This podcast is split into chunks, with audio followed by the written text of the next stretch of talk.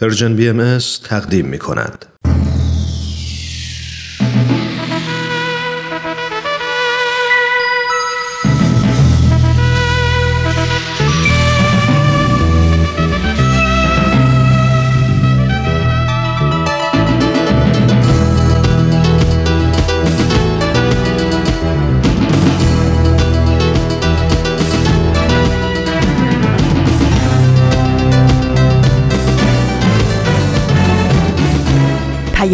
دوست. برنامه ای برای تفاهم و پیوند دلها.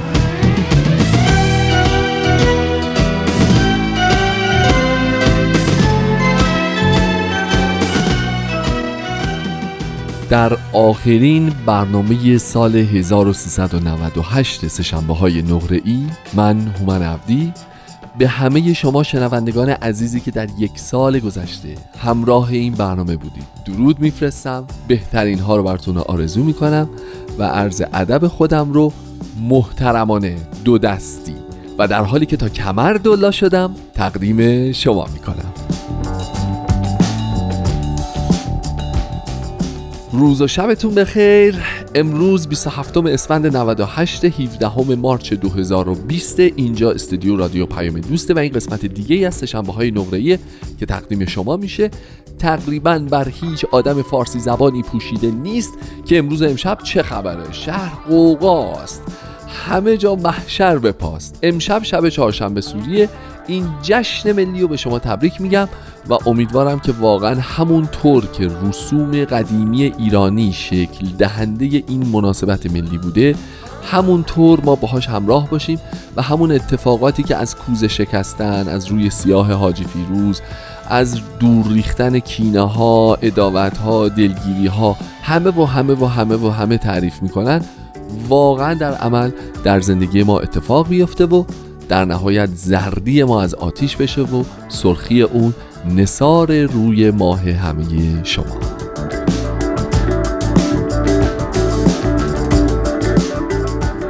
برنامه امشب اگرچه لایه حیاهو و جشن و سرور و گاهی وقتا ترقه و سر و صدا و قاشق زنی و اینها برگزار میشه ولی همچنان به قسمتهای میانی خودش وفاداره. تو برنامه امروز هم قسمت دیگه ای از مجموعه رادمردان جاوید رو به اتفاق خواهیم شنید. هم همونطوری که شما قطعا بهتر از من می‌دونید یک بخش دیگه از فصل چهارم مجموعه شنیدنی سپر سخن تقدیمتون میشه. نگفته نمونه که همونطور که می‌دونید این چند روزه در ایام سیام ما یک ویژه برنامه کوتاه داریم که اون هم در برنامه امروز به رسم این ایام تقدیم حضورتون خواهد شد. قبل از اینکه بریم اولین برنامه رو به اتفاق بشنویم واقعا جا داره یه مروری بکنیم به همه اتفاقاتی که در سال گذشته افتاد. آدما ناخودآگاه وقتی به دقایق و روزهای پایانی سال نزدیک میشن مرور می‌کنن که سال گذشته چه خبر بود و چه خبر نبود. چقدر تقدیر تو زندگی ما تأثیر گذار بود. واقعا. تعریف ما از تقدیر ممکنه با همدیگه خیلی متفاوت باشه. بعضیا میگن همه اون اقداماتی که ما می‌کنیم همه اون تلاش ها و فعالیت هایی که از خودمون بروز میدیم در واقع نشان دهنده تقدیر ماست. بخشیش رو باید مکول بکنیم به تلاش های خودمون و بخش دیگرش رو باید مکول بکنیم به تاییدات الهیه اگر این دو همراه با هم معید همدیگه پیش برن ما میگیم تقدیرمون خوب پیش رفت اگر هر کدوم پیش نره اگر که تاییدات الهی شامل حال نشه باز خیالمون راحته که ما اقدامات خودمون رو کردیم. اگر از اول اصلا گام بر نداشتیم و هیچ کاری نکردیم و نشستیم تو خونه فقط منتظر بودیم گلوب تایید از اون بالا بیفته پایین و همه چیز اونطور که ما آرزو می‌کنیم و فکر می‌کنیم خوب پیش بره. خب معلومه که این روزهای پایان سال حسرت برای خوردن زیاد داریم و کارنامه عملیاتیمون همچین رنگ خوبی به رخسار نداره. دست تقدیر اتفاقا باعث شده که سهشنبه نقره امسال به شب چهارشنبه سوری هم بخوره. ببینین می‌بینین چقدر تقدیر تو این برنامه موثره. یه چیز دیگه هم تو این برنامه خیلی تاثیر گذاره الان بهتون نمیگم سورپرایز برنامه امروزه. بریم یه قسمت دیگه از رادمردان جاوید رو با هم بشنویم. برمیگردیم صحبت می‌کنیم کلی.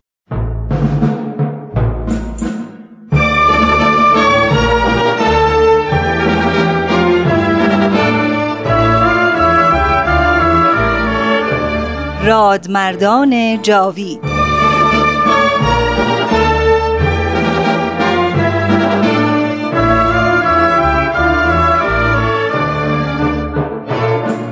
و اما در این ظهور از هر و سلطنت عزما جمعی از علمای راشدین و فضلای کاملین و فقهای بالغین از کأس قرب و وسال مرزوق شدند. و به عنایت عزما فائز گشتند و از کون و امکان در سبیل جانان گذشتند. همه اینها محتدی و مقر و مزعن گشتند برای آن شمس ظهور به قسمی که اکثری از مال و ایال گذشتند. شنوندگان عزیز رادیو پیام دوست درود بر شما. بار دیگر من ترانه در سه شنبه دیگر با شما هستم با ادامه سرگذشت یکی دیگر از روحانیون شیعه که به آین بابی ایمان آورد و آنقدر در راه باورش استقامت کرد تا جان خود را از دست داد. او سید یحیی دارابی مشهور به وحید و مورد اعتماد محمد شاه قاجار بود. که از جانب او مأمور تحقیق در موضوع ادعای قائمیت سید علی محمد شیرازی مشهور به باب شد. اما رفتن به این مأموریت همان و ایمان آوردن به آین جدید همان. وحید دارابی دیگر به دستگاه شاه باز نگشت و بلافاصله مورد غضب و انکار علما و درباریان قرار گرفت. هفته گذشته به آنجا رسیدیم که سید یحیی وحید سرانجام ناچار شد تا به اتفاق همراهانش به قلعه خاجه در محله چنار سوخته نیریز پناه ببرد. قلعه توسط حاکم نیریز محاصره شد و در اثر حملات نیروهای دولتی تعدادی از افراد هر دو طرف کشته شدند. دوستان عزیز در ادامه برنامه با ما همراه باشید.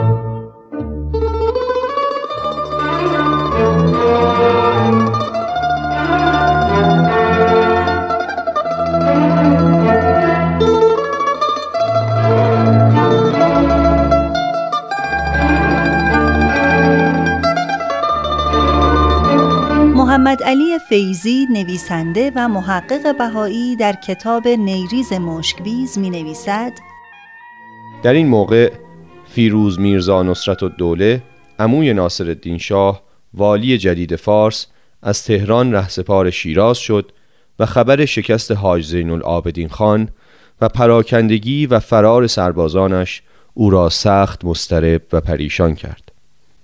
به حاکم اوامر سخت صادر نمود که کار افرادی که در قلعه هستند را یکسره کند. او هم قلعه را در محاصره شدید قرار داد و آب را بر روی آنان بست و ریاکارانه به وسیله یکی از اطرافیان شاهزاده والی فارس به جناب وحید پیام داد که خواهش می کنم از نیریز تشریف ببرید. شاید این آتش خاموش شود. جناب وحید به آن شخص گفت به حاکم بگو همراهان من دو پسر من و دو نفر دیگر هستند. اگر توقف من در این شهر سبب این هیجان و آشوب است من حاضرم که از این شهر بروم. دیگر چرا آب را به روی ما بسته اید و ما را محاصره کرده اید و مورد حجوم و حمله خود ساخته اید آیا از فرزند رسول این طور پذیرایی می کنند؟ به حاکم بگو اگر آب و نان را بر روی ما ببندد و نگذارد به ما چیزی برسد من هفت نفر از همین نفوسی را که در نظر او اهمیتی ندارند میفرستم که تمام لشکر او را متفرق کنند و قوای او را شکست دهند. خان حکمران چون این پیام را شنید سخت براشفت و گفت اگر تو مانند حسین ابن علی هستی من هم از شمر ابن زلجوشن کمتر نیستم. خلاصه که معلوم شد که او جز حیله و تزویر خیالی در سر ندارد و چاره جز دفاع نیست. چاره جز دفاع نداشتیم. پس شبی دستور دادم که دو دسته هفت نفری از یاران بر مهاجمین که قلعه را محاصره کرده بودند حمله کنند و با کمک عده دیگر از یاران چنان آنها را در آن تاریکی شب شکست داده و مجبور به فرار کردند که علی اصغر خان برادر بزرگتر حاج زین العابدین خان حاکم نیریز مقتول و دو پسرش دستگیر شدند و خیمه و خرگاه او و اموالش کلا به غارت رفت خان هم از شدت ترس بر اسبی پالان خود را انداخت و از معرکه به در برد و رو به فرار نهاد و با بقایای افراد شکست خورده خود به قریه قطره که موتن اصلیش بود گریخت و جمعی از تفنگچیان را به محافظت خود گماشت.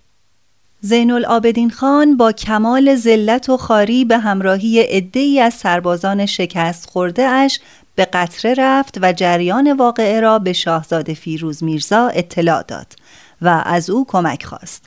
جناب وحید چون دید که دشمنان همت کرده اند که یاران او در قلعه را از بین ببرند دستور داد تجهیزات لازمه را برای دفاع از قلعه مهیا کنند و در میان قلعه برای آب چاهی بکنند و چادرهایی را که از دشمنان گرفتهاند نصب نمایند و در همان روز برای هر یک از افراد وظیفه و تکلیفی معین فرمودند.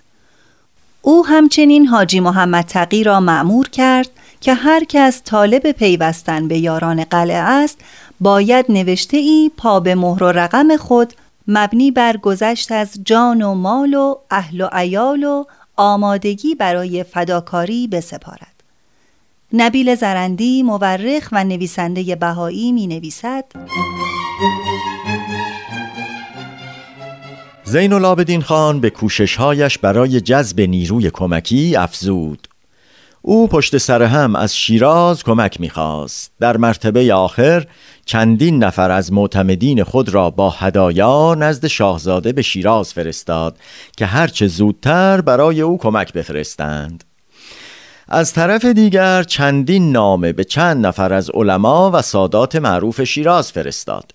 در آن نامه ها به جناب وحید نسبت ها داد و خیلی مفصل شهر داد که وحید دارابی در این حدود سبب فتنه و آشوب گردیده. از شما خواهش می کنم بروید و شاهزاده را وادار کنید تا کمک برای من بفرستد.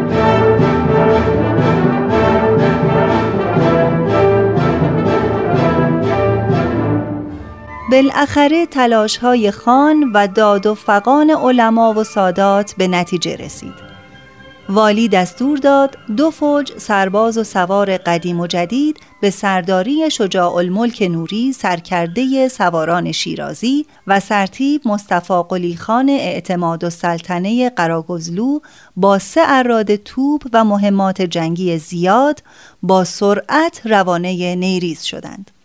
به حاکم آنجا دستور داد که هرچه می‌تواند از تفنگ چیان و تیراندازان کوهستان اطراف نیریز جمع آوری کرده و برای کمک اردو حاضر نماید و ناگهان به قلعه هجوم کنند. نبیل زرندی در این مورد می نویسد بالاخره شاهزاده عبدالله خان شجاع الملک را با فوج همدانی و سیلاخوری و توپ و سایر لوازم به کمک زین العابدین خان به نیریز فرستاد و دستور داد تا از نقاط مجاور مانند استحبانات و ایزج و پنج معادن و قطره و دهچاه و رستاق سرباز بگیرند. باری جمعیت بسیار و لشکر جراری قفلتا قلعه را که جناب وحید و اصحابش در آن بودند محاصره کردند. در اطراف قلعه دشمنان خندقها کندند و سنگرها بستند. محمد علی فیزی محقق و نویسنده در نیریز مشکبیز می نویسد لشکریان زین العابدین خان قلعه را محاصره کردند و چند بار آن را به توپ و تفنگ بستند اما کاری از پیش نبردند حتی در حین جنگ یک نفر از جوانان اصحاب با دلیری و شهامتی بینظیر از قلعه خارج شد و در بین سپاهیان دشمن شمخال را از دست شمخالچی گرفت و با ضرب گلوله شمخال توپچی را از پای درآورده و شلیک توپ را متوقف کرد.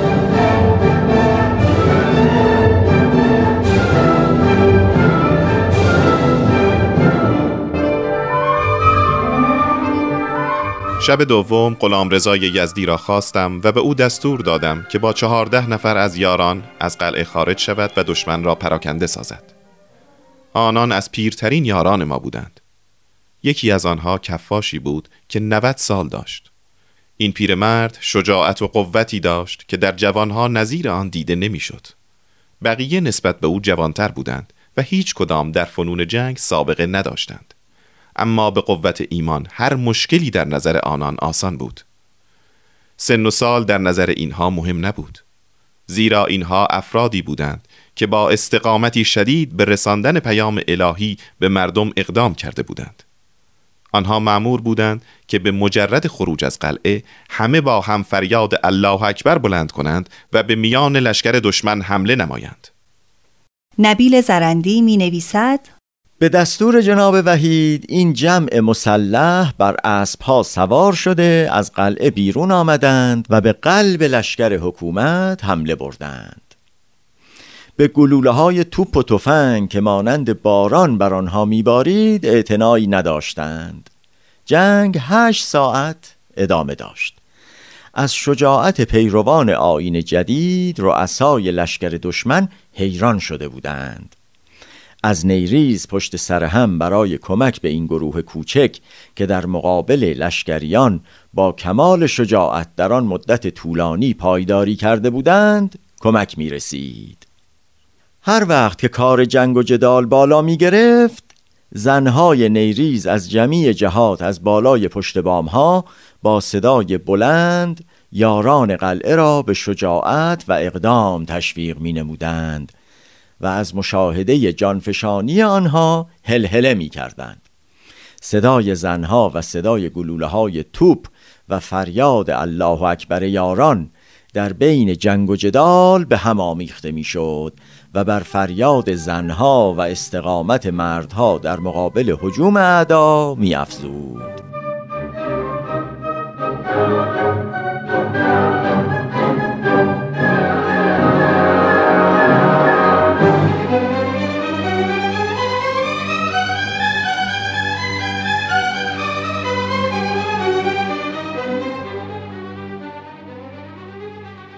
بالاخره لشکر حکومت شکست خورد و یاران قلعه پیروز شدند و به قلعه بازگشتند و زخمی ها را هم با خود به قلعه بردند.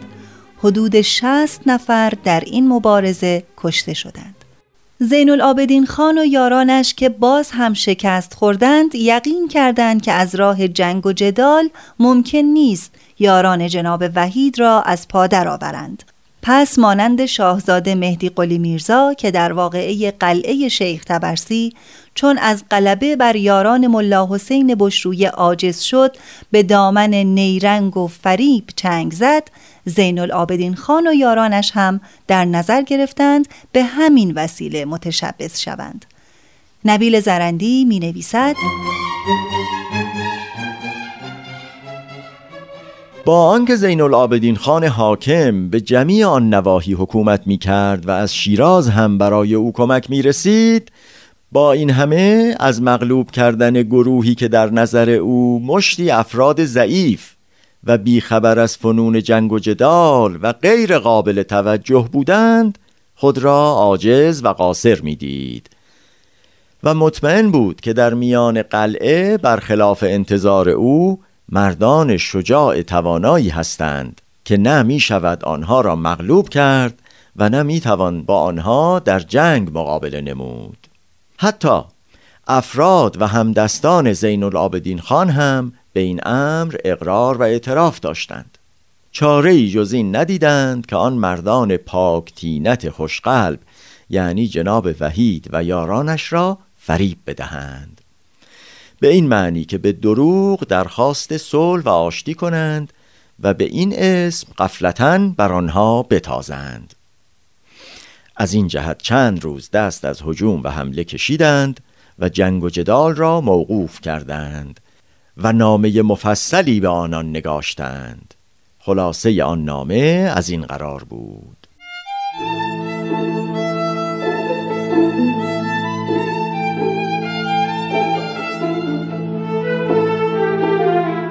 ما تا کنون نمی‌دانستیم که شما دارای ایمان هستید و به حقیقت دین و آین شما پی نبرده بودیم خیال می کردیم که هر یک از شما مخالف دین مبین اسلام است و چنان می پنداشتیم که حرمت قواعد اسلام را مراعات نمی کنید. از این جهت به مخالفت شما قیام کردیم و می خواستیم دین و آین شما را از بین ببریم. در این اواخر فهمیدیم که شما مقصود سیاسی ندارید و هیچ کدام مایل نیستید که برخلاف قوانین دولت رفتار کنید. و از طرفی هم فهمیدیم که دین و آیین شما با تعالیم و احکام اسلامی چندان مخالفتی ندارد. فقط عقیده شما این است که می‌گویید شخصی ظاهر شده که از طرف خدا به او وحی می‌رسد و بیانات او جمیعا راست و درست است و بر جمیع مسلمین واجب است که به حقانیت او اعتراف کنند و به نصرت او قیام نمایند. ولی ما نمی توانیم به صدق این ادعای شما اطمینان کنیم مگر اینکه چند نفر از شما از قلعه خارج شوند و به لشکرگاه بیایند و با ما ملاقات کنند تا در مدت چند روز آنچه را می‌گویید تحقیق کنیم و از روی یقین به صدق ادعای شما اعتراف نماییم. ما حاضریم از روی تحقیق آین شما را بپذیریم. زیرا ما دشمن حق نیستیم و با حق و حقیقت مخالفتی نداریم.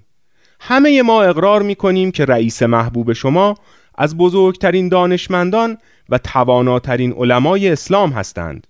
ایشان در نظر ما هادی و راهنما می باشند برای اینکه به صدق گفتار ما اطمینان پیدا کنید این قرآن مجید را همه ما مهر کردیم و برای شما فرستادیم. اگر شما در ادعای خود صادق باشید یا نباشید قرآن مجید بین ما و شما حکم باشد. و اگر ما بخواهیم که شما را فریب بدهیم مستوجب غضب و خشم خدا و رسولش باشیم.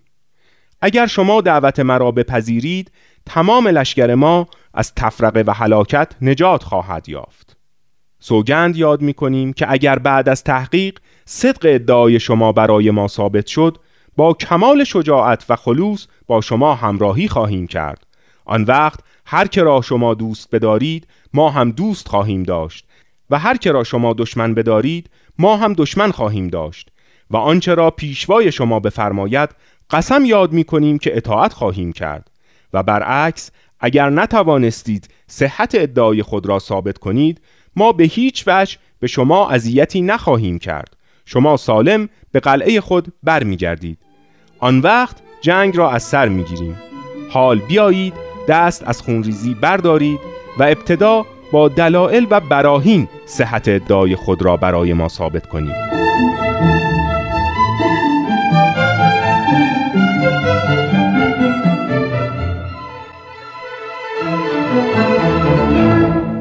به این ترتیب چون فرستادگان با قرآن و عهد و پیمان به حضور جناب وحید رسیدند و ایشان قرآن مهر شده و نامه سران اردو را ملاحظه نمود قرآن را بوسید و این آیه را تلاوت کرد.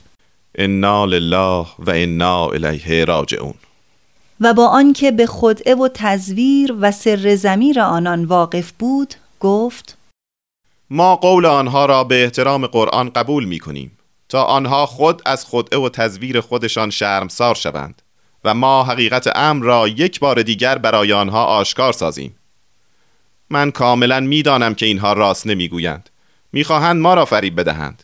ولی بر خود واجب می‌دانم که دعوت آنها را قبول کنم و مرتبه دیگر فرصت را قنیمت شمرده حقیقت امر الهی را برای آنها واضح و آشکار سازم.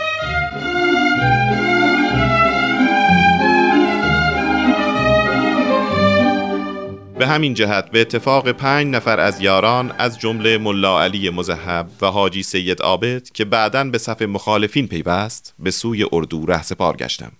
یاران عموما نگران بودند و اعتمادی به قول و قرار رؤسای اردو نداشتند و از من می‌خواستند که از رفتن نزد آنان منصرف شوم. ولی نپذیرفتم و به همه یاران دستور دادم که دست از جنگ بردارند و در انتظار باشند تا خبر برسد.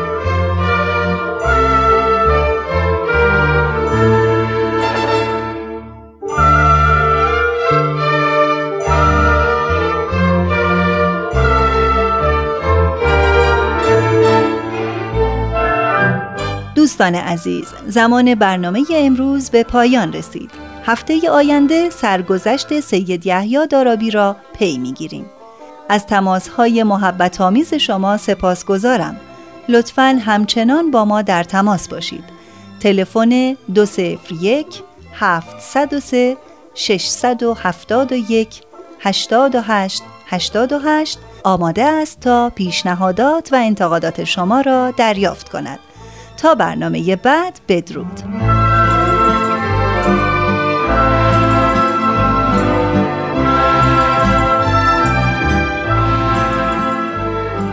خانم ها آقایون یه سوال دارم. چرا فکر می‌کنید این برنامه با همین روال پیش میره؟ عزیزان دوستان تا کی می‌خواین فکر بکنید که این برنامه مونوتون تک نفره اجرا میره؟ مهمون توش ما نداریم. اونم چه مهمونی؟ چه مهمونی؟ از میان خیلی داوطلبانی که ثبت نام کرده بودن تا در هنگام ضبط این برنامه اینجا در استودیو راه من باشند. چه کسی این افتخار نصیبش شده؟ یا ما این افتخار نصیبمون شده؟ کی کی کدوم او بالا حالا چی شده مگه؟ خواهشم گفتم جو بدم رامان جو بدم نه خیلی جو هر چقدر. بیشتر جو بدیم خیلی بیشتر مورد توجه قرار می‌گیره آره. حالا سوال اینه که واقعا افتخار نصیب ما شده شما تشریف آوردین؟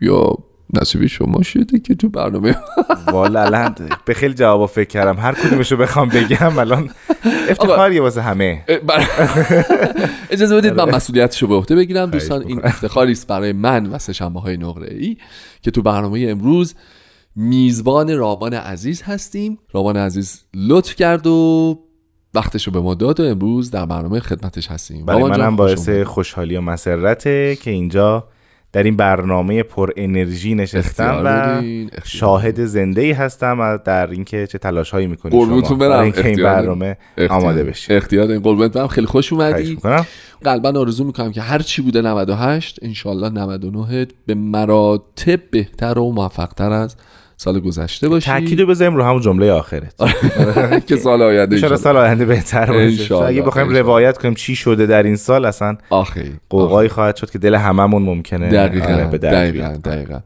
عرض می‌کنم خدمتت که رامان توتیان شکر شکن و ناقلان اخبار و آثار روایت کردن که ظاهرا شما با یک انسان نچندان بابی. خب. تقریبا نابابی. خب. در یک راهروی در یک رادیویی داشتین قدم می‌زدین. بله بعد بله. یکی از رؤسا رو دیدید و بعد نمی‌دونم چه دیالوگ های رد و بدل شده خلاصش این شده نمی‌دونی که- نمی‌دونی چی رد و بدل شد تصور می‌کنم که من نبودم تو که می‌دونی چی شده که. از مرخصیات بگو رامان. که شما خرابش کردی از مرخصیاتی که تو نوروز ناچار شدی شیفت بدی به ششم هفتم فروردین به بعد. نتونستی یه برش. بزنی برای ما و. البته خودت هم اسیر شدی البته. خودت هم دقیقا. آقا شنیدم که رادیو پیام دوستتون خب. دوباره ویژه برنامه نوروزی داره. دوباره شما هم تو این ویژه برنامه ها حضور دارین. بله به لطف شما و دوستان. ما هر دو در ویژه برنامه های رادیو پیام دوست میزبان شنوندگان عزیز هستیم. خلاصه کلی برنامه آماده شده. چند روزه؟ پنج روزه که از پس فردا پنجشنبه بله. 29 اسفند شروع خواهد شد بله. و اون طرف تا چهارم فروردین بله. در خدمت عزیزان شنونده خواهیم بود. درسته. درسته. امیدوارم که خوششون بیاد و انشالله. در تماس باشن با ما. انشالله. کجاش خوب بود کجاش بد بود. آره آره. من واقعا قلبا در پوست خود نمی گنجم و از الان خوشحالم که سریعتر پس فردا برسه و ما ویژه برنامه ها رو به اتفاق شروع بکنیم و واقعا تجربه سالهای گذشته به من که خیلی خیلی حس خوبی داد در کنار برای منم همینطور بود. بقیه همکارام. رامان جان ما یک برنامه داریم سپر سخن. بله اگه موافق بله. باشیم بریم یه قسمت دیگه رو حتما، امروز با هم حتما. بشنویم و برگردیم. مرسی.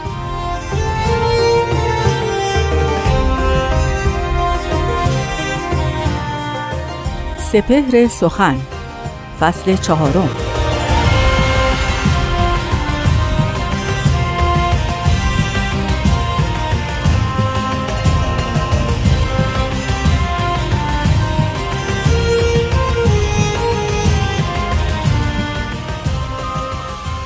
ز اتحاد حیولا و اختلاف صور خرد ز هر گل نو نقش صد بتان گیرد. من اندران که دم کیست این مبارک دم که وقت صبح در این تیره خاکدان گیرد.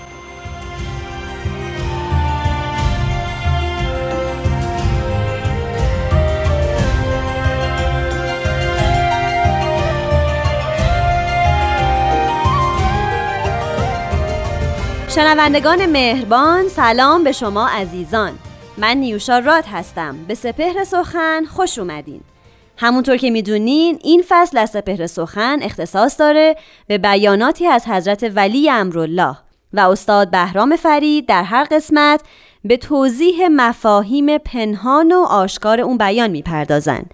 با ما همراه باشید لطفاً.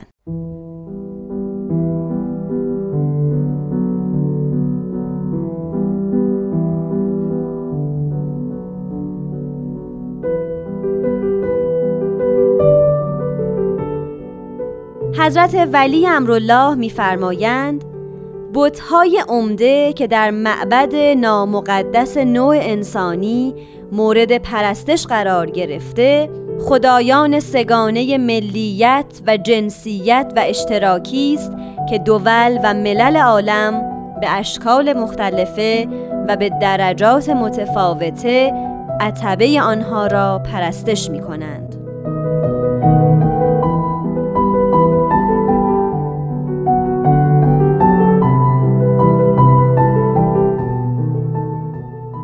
شنوندگان عزیز و محترم بیانی از حضرت شوقی ربانی رو شنیدیم.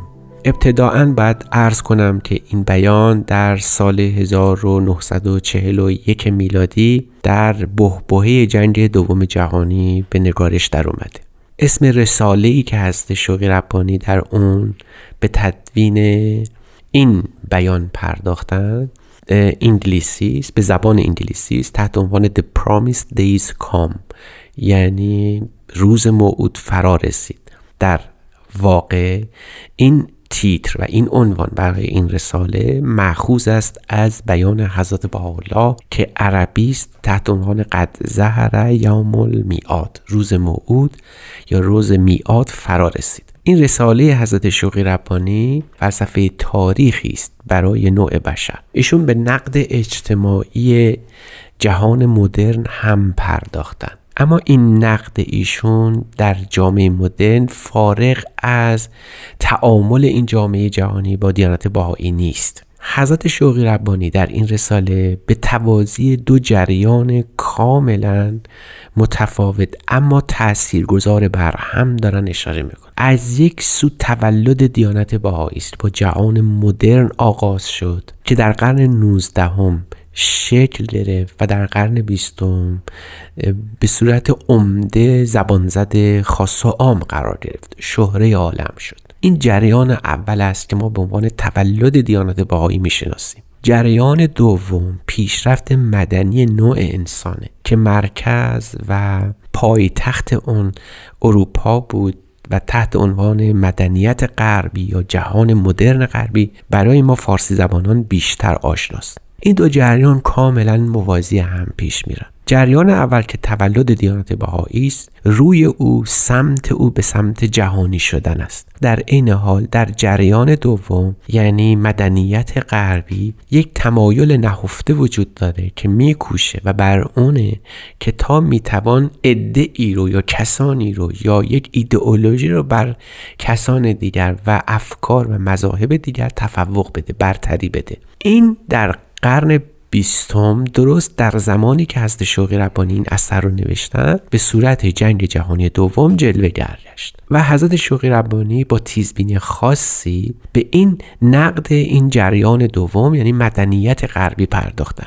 علاوه بر این که محاسن این تمدن غربی رو برشمردن در توازی این جریان با دیانت بهایی به نکته بسیار ظریفی اشاره می‌کنن. و اون این است که این جهان مدرن ما تو گویی که مانند یک معبد است که مردم به پرستش سبت در اونجا مشغولن. انتقاد حضرت شوقی ربانی بر جهان مدرن در اون دوره یعنی قرن بیستم و جنگ جهانی دوم این بود. که اون کسانی که در دو جبهه روی در روی هم در نبرد جنگ جهانی دوم قرار داشتن همشون در واقع به سه محور اصلی پناه برده بودند در واقع به سه مفهوم اساسی توجه داشتن و اون رو محور همه کارهای خودشون قرار می‌دادن که حضرت شوقی ربانی اون سه مفهوم رو تحت عنوان ملیت، جنسیت و اشتراکی معرفی فرمودن. مرادشون از ملیت ناسیونالیزم یعنی ملیت پرستی افراطی. مرادشون از جنسیت راسیزم یعنی نجات پرستی و منظورشون از اشتراکی مفهوم کمونیسم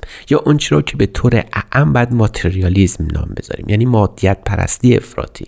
و عجبا که افراد درگیر در جنگ جهانی دوم به یکی از اینها قائل بودن. یعنی روسیه با نظام بلشویسم آنچه که به عنوان کمونیسم شناخته می‌شد در قرن بیستم آلمان ها با فاشیسم و نازیسم که یک ایدولوژی کاملا نجات پرستانه بود به برتری یک نژاد بر سایر نژادها قائل بودند و آتشی در اروپا برپا کردند و نهایتا برخی از کشورها که حتی با این دو جریان مخالفت داشتند اسیر یک بت بزرگتری بودند به عنوان ملیت یا ناسیونالیسم که اون رو اعتقاد کامل داشتن و بر اون بودن که وطن شاید تنها عاملی باشه یا تنها انگیزه باشه که انسان می‌تونه به پای اون جان خودش رو فدا کنه.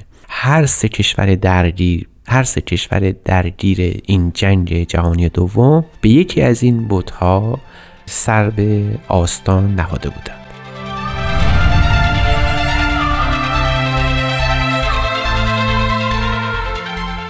شنوندگان عزیز پیرامون بیان حضرت شوقی ربانی در معبد نامقدس عالم انسانی گفتگویی انجام شد.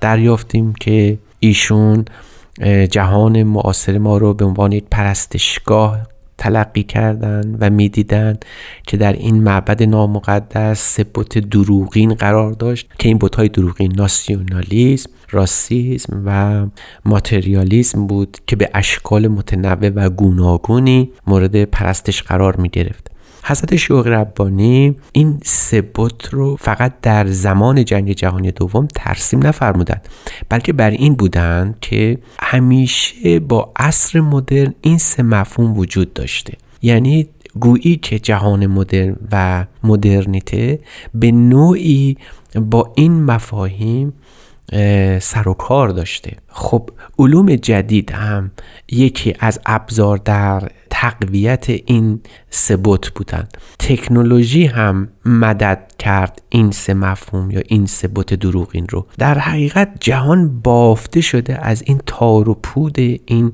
پرستش نامقدس. هیچ کجای دنیا حتی در همین اوائل قرن 21 نیست که یکی از این سه مفهوم در اون وجود نداشته باشه. و هنوز که هنوزه در ابتدای قرن 21 همین سه تا بت بزرگ نقش پررنگی در زندگی ما دارند و سعی می‌کنن به نوعی تمام فعالیت های ما رو تحت تاثیر خودشون قرار بدن. در هیچ کجای جهان نیست که شما سراغ ملیت پرستی افراطی رو نگیرید. ملیت پرستی افراطی به این معناست که کشور و مرز و بوب من آنقدر قوی باشه و پر رونق که به بهای از بین رفتن و متلاشی کردن سایر کشورها و مرز و بومها ختم بشه. نگاه جهانی در ناسیونالیزم وجود نداره و حال آنچه دیانت بهایی بر اون است که الان جهان به مرزی رسیده که جامعه جهانی باید به نوع وحدت عالم انسانی وحدت نوع بشر نائل بشه. این دو جریان در تضاد با هم هستند. یعنی جایی که دیانت بهایی از جریان مدرن جدا میشه درست در همین تلقی و در همین منظره. منظری که در دیانت بهایی تصویر می‌کنه جهانی بودنه و منظری که مدرن و جهان مدرن سعی می‌کنه انسانها رو به اون سمت گرایش بده همون مفهوم ملیت پرستی هنوز که هنوزه بعد از گذشت 80 سال از این بیان ما می‌بینیم که در برخی از کشورها حتی در اروپا یک نوع افرادگرایی در مسئله نژاد وجود داره. هنوز که هنوزه ما در جهان شاهد این هستیم که تفوق زندگی مادی بر زندگی روحانی یک نوع شعار و یک نوع سبک زندگی است یک نوع مدل زندگی است. می‌بینیم که حضرت شوقی ربانی اگرچه این بیان رو در بهبهه جنگ جهانی دوم مشاهده فرمودند و بیان کردند. اما این, این سبک زندگی و این نوع افکار هنوز در عالم وجود داره. همون افکاری که سبب شد جنگ جهانی دوم به وجود بیاد هنوز هنوز وجود داره و بعید نیست که همون فاجعه رو دو مرتبه ایجاد کنه و به وجود بیاره. انذاری است در این بیان. حضرت شوقی ربانی در این بیان انذار میدن نوع انسان رو که چگونه می‌تواند افکار موجب فجایع تاریخی بشه و این فجایع تاریخی رو بار بیاره. از این روز که حضرت شوقی ربانی بار دیگر تاکید می‌کنند که جهان در آستانه یک فاجعه بسیار بزرگ قرار داره. چون اون عواملی که سبب شدن دو جنگ جهانی اول و دوم به وجود بیان هنوز در کار است و از بین نرفته. مداوای نوع بشر از این ویلات و مصیبات گویی که توجه به اون مفهوم بزرگ در دیانت بهایی است. جهانی فارغ از جنسیت، رنگ و هر گونه تعصب.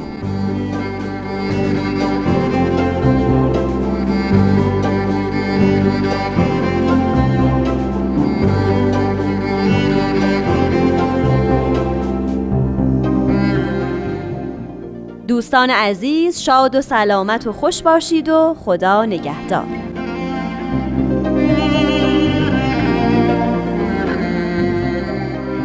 عزیزان شنونده یک قسمت دیگه از سپهر سخن رو اینجا شنیدید. هومن عبدی یک لحظه رفت بیرون آب بخوره. من سو استفاده کردم از این موقعیت. امیدوارم که از این برنامه لذت برده باشید. در خدمت شما هستیم جناب عبدی.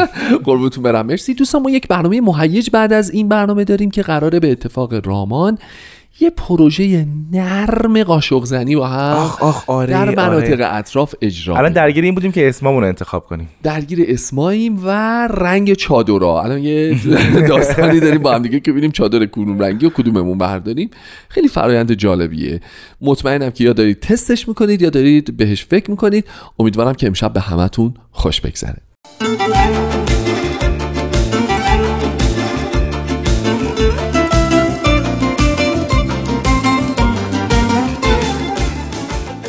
خیلی از فضائل مثل ستاره هایی که تو آسمون زندگی ما می درخشن و اونو زیباتر می‌کنن اما عدل فضیلتیه که چراغ راه ماست.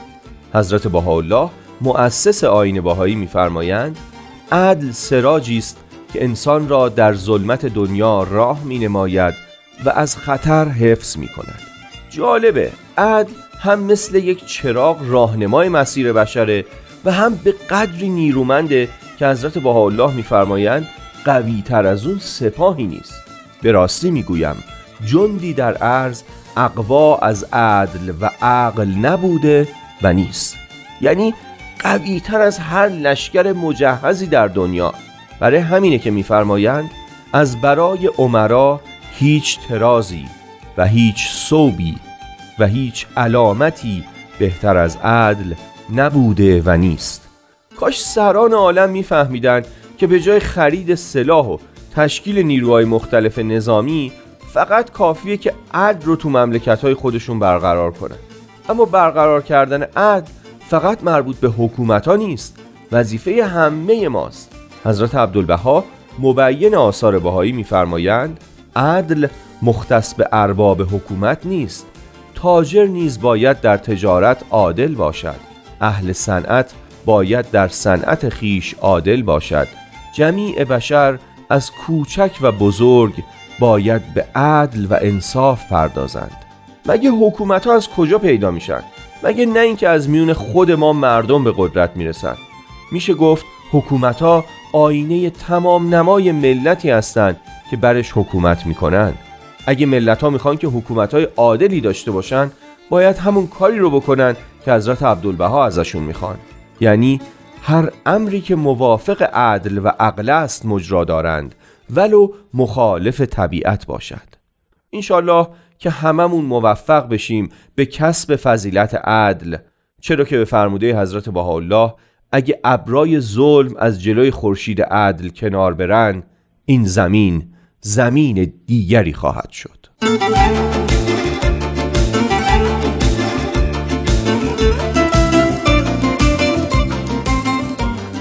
خب رامان جان خیلی خیلی ممنونم که امشب با من همراه بودی تو برنامه. خواهش می‌کنم خواهش می‌کنم. لطفا اسم مستعاری که برای قاشق زنی می‌خوای برای استفاده بکنیم و آماده بکن و قلبا هم برای تو هم برای دوستان روزها و ایام بسیار خوبی رو آرزو می‌کنم در خواهش سال می‌کنم. منم برای. تو همینطور. فدات شم. مرسی. همراه رامان عزیز.